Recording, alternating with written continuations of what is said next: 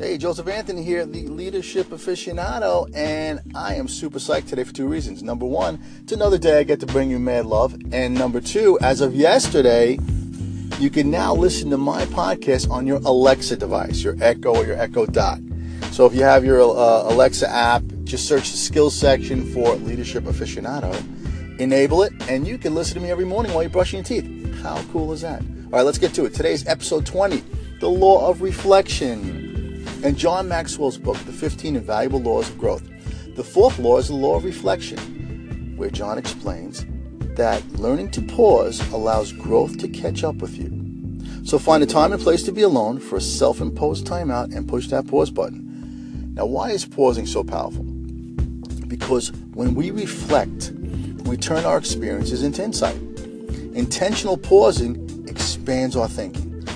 And if you are a leader, which I know all of you are, pausing is vital to your success. Now, what do we do with this special time of day that we've carved out for ourselves?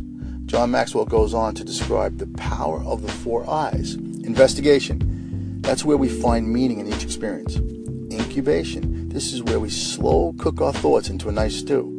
Illumination. This is where we place value on our experiences. And finally, illustration. This is where we expand these experiences into lessons. Ralph Waldo Emerson wrote, Life is a journey, not a destination. Now, I know you've heard this before, all these expressions. It's not about where you go, it's about how you get there. You've heard the song, it's not about the mountain, it's about the climb. Very true. So if you think about it, it really is about the journey because the journey is made up of the steps you are taking, the process of moving forward. And here, my friends, is where the magic happens in the process my older boy Giancarlo, he's uh, when he was 16, four years ago, he decided he wanted to get into bodybuilding, he wanted to win a competition, and at 18, two years later, he did. He won the Long Island, New York Championships in the classic physique um, category and the bodybuilding category in the teen division.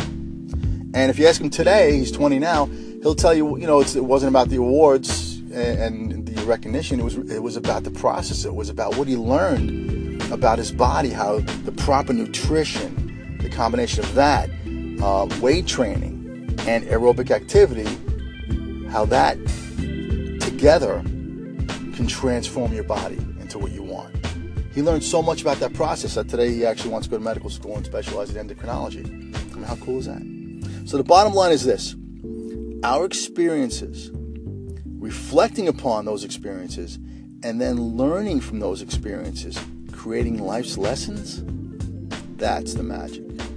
Thank you for listening. This is Joseph Anthony, the leadership aficionado, and I will chat with you mañana.